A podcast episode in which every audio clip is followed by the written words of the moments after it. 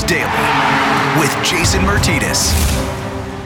All right, welcome to your Saturday, January 30th edition of Flyers Daily with Jason Martinez. It is game day once again. Busy weekend of hockey. A ton going on. It'll be three and four days for the Flyers and for the Islanders, having played on a Thursday night against the New Jersey Devils and back to back games, both 7 o'clock starts uh, here in Philadelphia at the Wells Fargo Center.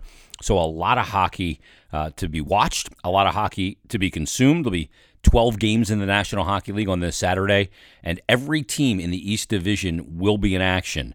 Uh, good weekend of hockey. And look, when you see a weekend like this and all this action, a lot can change in the weekend. Flyers come back from the road trip, four game road trip. They end up with a record of two, one, and one. They get five of a possible eight points. Of course, they lost the first game in the shootout to the Boston Bruins. Game two, they lost six to one, and then the back to back wins over New Jersey, including the win on Thursday with a 3 1 uh, victory for the Philadelphia Flyers. Now, coming up tonight, they're going to face the New York Islanders. We know the Islanders ended the Flyers season in the bubble in Toronto in that game seven, uh, a 4 0 win for the Islanders. Flyers got down three games to one in that series, pushed it all the way, a couple overtime goals, pushed it to that game seven, but ran out of gas in that game seven, and the Islanders moved on to the conference final. Uh, but the Islanders on the season here early, 3 4 and 0. Kind of a team that, like a lot of teams around the NHL, trying to put my finger on it, trying to figure out what they are. Are they that team or a semblance of that team that was in the bubble that went to a conference final? Are they a team that was really inconsistent in the second half of the regular season before the pause last year. We'll need more, more data, probably even more data than we see this weekend to know what the Islanders are. We'll need more data to know what the Flyers are uh, than maybe just this weekend. But as we, uh, we'll hear in just a couple moments, I'll speak to Bill Meltzer. Uh, looking at this stretch of games the Flyers have coming up, we'll get a really good litmus test because the next three opponents, all two game series, the first two at home and last one on the road, they'll be against teams that we all predicted would be some of the better teams in this East Division. So two with the Islanders today and tomorrow, then Wednesday and Friday against the Boston Bruins, who the Flyers uh, just lost twice to, and then the Washington Capitals in D.C. on February 7th and February 9th. So a really interesting six game spread here coming up for the Flyers, coming off of that New Jersey series, two win- two straight wins, but now two with the Islanders, two with the Bruins, two with the Capitals. And at that time, presumably, the Capitals will have back Alexander Ovechkin, Evgeny Kuznetsov, Orlov, and Samsonov, and they'll be back to their full complement. So you'll get a, a, Washington Capitals team, I would say clicking on all cylinders, but they just hung six, a six spot on the Islanders on Thursday night after the Isles went up 3 0 in that game.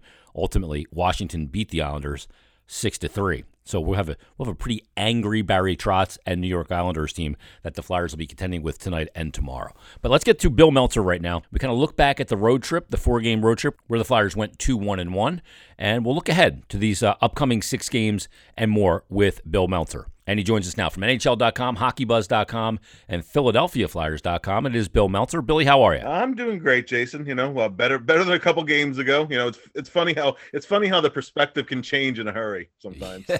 it, and it's all about result, right? We always say, you know, sports are a results-oriented business. But when you're in the midst of a season, you worry about something called process.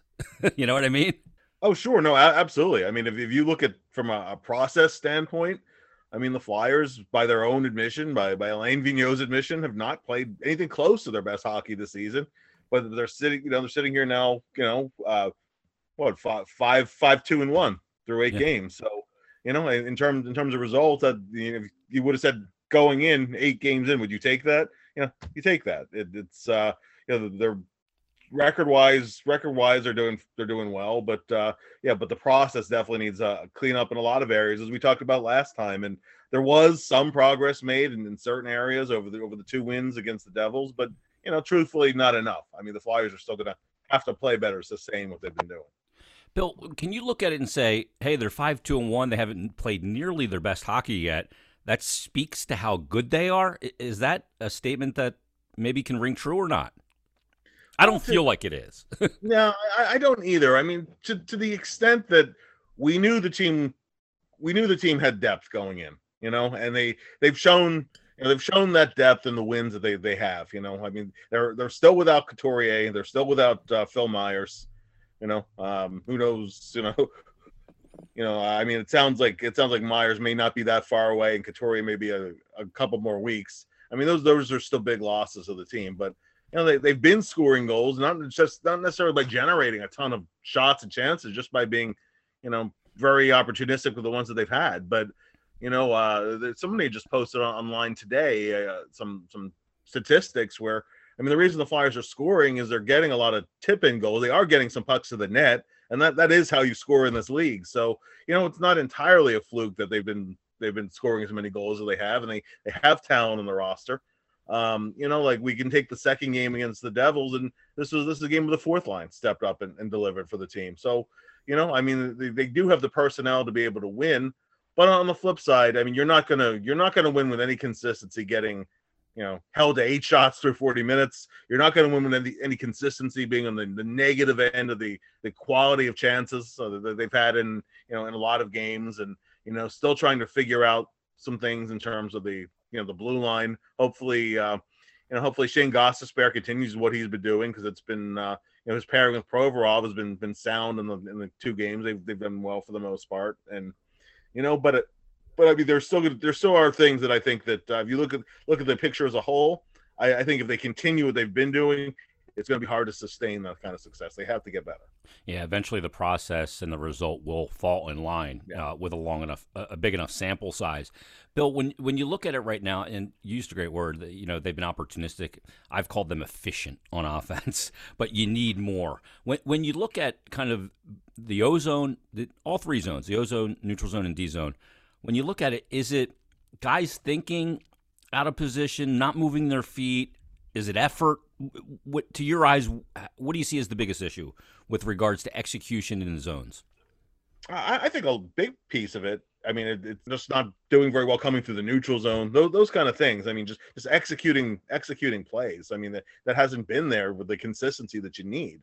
Um, but the the the other part of it being too you know i mean there, there's the execution side of it but there's also the the puck support side and that and some of that is you know some of that is just the, the ditch digging hard work of, of playing you know and um, they haven't won enough battles in some games and i don't i don't think it's effort necessarily but i do think that uh, you know but i think that players that that need to win those battles aren't winning enough of them um, you know it, it's in some cases you know in, like uh, i mean one one thing that i found alarming in the the first game that the flyers played uh, in in Boston, or it was the second game. Sorry, pardon, pardon me. It was the uh, the six to one game. You know, usually, if, usually if you're going to get out hit, you have the puck most of the night. When you get help, got get out hit by a wide margin. You know, I mean, you've got the puck, so you know you have to hit the guy who has the puck. In that game, the Flyers got outshot and outchanced by a wide margin, but they also got out hit by a wide wide margin. Those two things don't compute they're both happening together. You're you're not playing well at all. You know that when that's the case. Um, and in that second game too, they did much better in faceoffs okay, so you have the instant puck possession, but yet all the other all the other things weren't falling in place. So they weren't winning those second and third battles that ensue, you know, after uh, after you have that initial possession. So those are those are all things that uh, you know are you know it's going to happen from time to time, but it should not be happening in you know six or seven out of every eight games. So that's uh, you know um, honestly, Jason, I I, th- I think one of the best things to come out of the the win, uh, the second win against the Devils was uh Alain Vigneault. Yeah, well, he was uh, he called out his top top two lines in yeah. that game and said afterwards said, "Well, you know, you don't critique a win," but he was not happy with the Kevin Hayes line. He was not happy with the Nolan Patrick line after after the fact. He made and he made no secrets about it. And I, I was so marveled at his performance in that press conference after the game because it was uh, psychology 101 as a head coach and you know hey you don't you never question a win you don't critique a win right. But allow me for the next five minutes to critique the wins which yeah. which is what he did. And i mean he, he made it clear who he was talking about because he said he really liked that fourth line and uh, the Bunnaman line and he really liked Scott Laughton's line which left the other two lines the Nolan Patrick line and Kevin Hayes line. And boy did the Kevin Hayes line with with JVR and Travis Konecny saw very little ice in that third period. Yeah they, they, they sure did. And i mean if you go back and look at their shifts in the game go off our line change when they needed one you know, just just not playing smart hockey. Um, mm, overstaying know, a shift, never good. You know, or overstaying shifts, and that, yeah. that's something that there was, you know, one of the hidden keys to success last year was that the top players were skating the same number of shifts, but they were shortening them. that that's that's an efficient use of your bench. You're getting guys on, you're getting guys off. You, you give up fewer odd man rushes that way. You know, you're fresher in third periods. All, all the all that ancillary stuff that adds up in the course of a game. You know, and, I mean it takes it takes team wide buy in. Um, and there are players who are putting up you know, good numbers so far. I mean, Yeah. you know, uh, Kevin Hayes has, has eight points in eight games, but I, I think he'd be the first to tell you that if you look at his all around game so far, it really has not been where you needed to be, particularly with Couturier out of the lineup. They need him to set a, a two way tone, and though he's producing offensively, I don't think he's really played his best overall hockey so far. And it's it's certainly not just him; it, it, it's a lot of players on the Yep. team. Uh, you know, it, it, it's something where uh, I'm glad the coach called it out particularly particularly with the team winning back-to-back games. And you know, you're, you're facing the team that knocked you out of the playoffs last year. You're going to need all hands on deck for these games. Um, the Islanders are on a losing streak of their own, and you know they they're uh, it's that it's that uh, catch twenty two. Sometimes you're you're running into a you know you're running into a team that's on a losing streak. Is that is that the best time or the worst time to catch them? Right. Yeah. Um, I I- I think that the Islanders are going to play a pretty good two games against the Flyers here, and the Flyers have to be ready for those games. Yeah, after going up three nothing on the Capitals and then giving up six unanswered goals without Ovechkin, without Kuznetsov, without a lot of key components there for the Caps to, to have that happen, Barry Trotz's message will be heard. There's no doubt about that, and they got to listen. You can't tune it out at that time. You know, Bill, it's funny because you know you talk about overstaying shifts and stuff, but yet another number that defies logic when it comes to the Flyers so far. And again, this is a small sample size, so you take it with a, bit of a grain of salt. But 15 third period goals leads the NHL and they've gotten it done in the third period to, to get wins this season uh, when the game was still hanging in the balance. So it's just one, another one of those things that defies logic uh, for this team right now. But that have, uh, being a good third period team is something they should grab as, a, as an element of identity. Oh, absolutely. And last year, the Flyers are one of the best third period teams in the NHL. Mhm. You know, I mean, if you, you know, again, we're back to talking about process. You go go back to the first game against Boston. The Flyers took a two nothing lead into that third period that they probably didn't deserve to have. Yeah. Car- Carter Hart was really, you know, was really the reason the Flyers were leading in that game. It's funny because we look back at it now, and Carter gave up four goals in that third period, one of which the Coyle goal he probably should have had. And that's the one that made it two to two. But I mean, I, I have a very hard time faulting Carter in that in that in that five four game. That that just everything just kind of collapsed around meltdown, yeah. yeah, and um, you know, but I mean, the, the Flyers have given given up a lot of goals in third periods too. They're scoring a lot, they're giving up a lot. You know, the, uh, the of course the second game in Boston, that one that one got out of hand in the third period. It went from a you know you're, you're trailing, but you conceivably could come back to being a blowout. You know the uh, you know they the game so they, they you know they've had a couple games that have gone south of them in third periods there too. Um, I- I think that I mean truthfully I, I like the closeout better uh, in, in the, the most recent game. That you know, once the Flyers got got on top of the Devils, they had a pretty good third period. I thought that's the that's the kind of identity that you want to have. So in that in that respect, that was a step forward. Yeah, that's a, that's a closing mentality, and that's a big thing to have, especially when you're only facing your division and you want to close teams out and not go to overtime to do it. You don't want those three point games unless you're on the losing end. Uh, Bill Carter Hart, what a bounce back performance it was. He was really good in that second game against the Devils, and his outing prior was the one you just alluded to, the six one loss to the Bruins, where he teed off on the net. Um, and maybe the goal that he really didn't like in that Bruins game was that second Marchand goal where he got him short side. Maybe a little bit of a product of a couple backdoor goals earlier in the game, caught leaning a little bit, maybe a little too in the middle of the net. First of all, do you do you buy it that that, that puck wasn't deflected on the goal uh, uh, by Severson last night, or is he just not using that as an excuse? Yeah, I, I think he didn't want to throw a teammate under the bus there. Yeah. I, I, I- I mean, just, he reacted the way a goalie reacts when the puck is deflected. Yeah. You know, he, Every, every element of his body is reading low, and he's going Yeah. low, blocker and everything. Yeah, I mean, and also that's that's a shot where you know, listen, when when it goes off the far side, posted in, you know, sometimes you you're, you're conceding, you can't cover everything, you know. Yeah.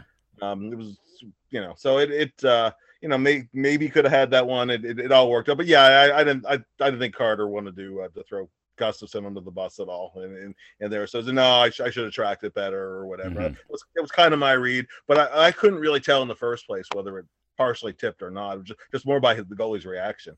Yeah, I broke it down frame by frame because I have this uh, the video cast from the NHL for the broadcasters, and I and I'm like, man, I think that was definitely deflected high because the stick was on that angle like a ramp Right. too, when because Right. he kind of leans in for that to get a stick on it. But um, Gus has got to play that gap a little bit better. Um, yeah. moving forward, if Phil Myers is to come back for the game, uh, the games against the Islanders, uh, who comes out? Does Nate Prosser stay in? Uh, does Eric Gustin and Go stay in together? What's what's your feel on that? You know, last game he, he blocked some shots. I don't I don't think he's any kind of a, a long term solution as a you know as a top six guy. But if he can come in and, and give you some quality games before he exits the lineup, then then you know so so be it. Um, the Flyers did end up a couple times though with uh, you know with uh, Gustafsson and Gossip. They're both on the ice at the same time. Yeah. uh, including what yeah i mean it just it just it just worked out that way they weren't intentionally put out together i mean I, I i'm leery about that as you know about those two guys on the ice at the same time unless you're trailing by a goal late in the game or something and you're just looking for offense yeah. but yeah but i mean i i just i just think that the mix works better i think you need you know i I- think you need to have more of a, a- a pk kind of guy in the lineup because you have you already have guys that can play power play now you know the one thing Gustafsson does do very well um, is of course once the puck is in the offensive zone and he's shown it on um, you know on, on four different assists this season go back to the two in the first period against pittsburgh in the opener and both last night. I mean he gets pucks on the net and that that slap pass to Giroux for the tip in was, was gorgeous. He, he froze he froze every defender on the ice on that play. And also you know his, his other assist i believe that was in the uh, second buffalo game that was off of a gorgeous stretch pass. He can make stretch passes with, with the best of them, as long as there's a lane. Sometimes he'll try to throw one when there's really nothing there, and it closes off, and it you know comes back as a turnover in the neutral zone. Um, so I mean, you know, he, he's he's going to give, he's going to take. Um, but I, I I think that to me, the number one job of your defense, uh, each defense on your defense core, is to take care of your own end of the ice. So, you know, I particularly particularly if Ghost is going to stay on the top pairing for a while. Ghost can play power play. And obviously Provorov's on the top unit, and, and Sanheim can play power play too. You know, if, if you need him on a, on a second unit. So I think that um, you know, if, if I had to pick somebody to come out, it, it would be Gustafsson just just immediately. Again, I at some point Prosser's going to come back out again. Um, but yeah, but if it but was a choice for it was a choice for Saturday night, you know, I, I might I might put Prosser in for one more game. Well, Alain Vigneault looked like a, a genius putting him into the lineup when obviously a lot of people questioned it uh, and a little bit shocked when they saw that Prosser was going in uh, for Robert Hägg coming out and obviously uh, Mark Friedman as well. We'll see if one of them maybe draws back in here soon as well. Bill, this upcoming stretch is really interesting uh, what they have on the schedule. Uh, you're going to start with the two against the Islanders, a back to back, both in Philly. Going to remain home for the next two against the division leading Washington Capitals, who, by the way, haven't lost a game in regulation yet. Um, it- it- just a really interesting kind of schedule they have coming up for the next couple of weeks uh, over this like next six games in particular with uh, the Islanders series, uh, the, the Washington Capitals series, and Boston in there as well in that mix. Uh, we should learn a lot in this next six games and really kind of week and a half on the calendar. No, absolutely. This is this is a critical stretch. You know, Yeah. you can, uh, you know, obviously all with all these back to backs, you want to get at least three out of four points whenever possible. I mean, that, that would be that'd be ordinarily anyway. But just because these are all divisional games, you, as you can see, things are already tightly packed. A good week or a bad week is going to move you. You know, could be a difference of several standings places. So you want to you want to build a little bit of a cushion too, if you can.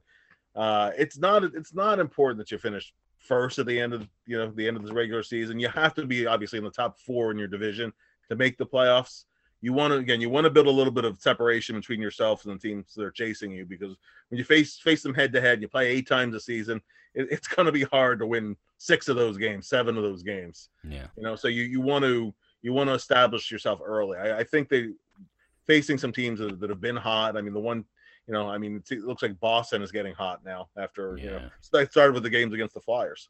So you know, you want to you want to stay right. You want to stay right in that pack, and you're going to be playing some of these teams head to head. So yeah, I think I think it's a, a critical stretch. I think it's important to you know to to play better in general, and obviously you know it- it's starting starting back from our starting point that it's a result oriented business. Obviously, you you know you want to pick up as many wins there as you can, and regulation preferably, of course. But I mean, I think I, I think you want to start playing the right way, and and, and then the results will take care of themselves. Yeah, absolutely. And, and you look at it too with, with this division, and you know the Rangers are a team off to a really slow start. When you get into the later part of February, uh, mid February even, you're going to start to see desperation for teams going, okay, if we continue to fall behind here, we're done because it's right. going to be too hard to make it up. So you're going to start to see desperation creep into a season a little earlier, maybe than we expect. And um, the, look from an intensity standpoint, you're going to have to match that.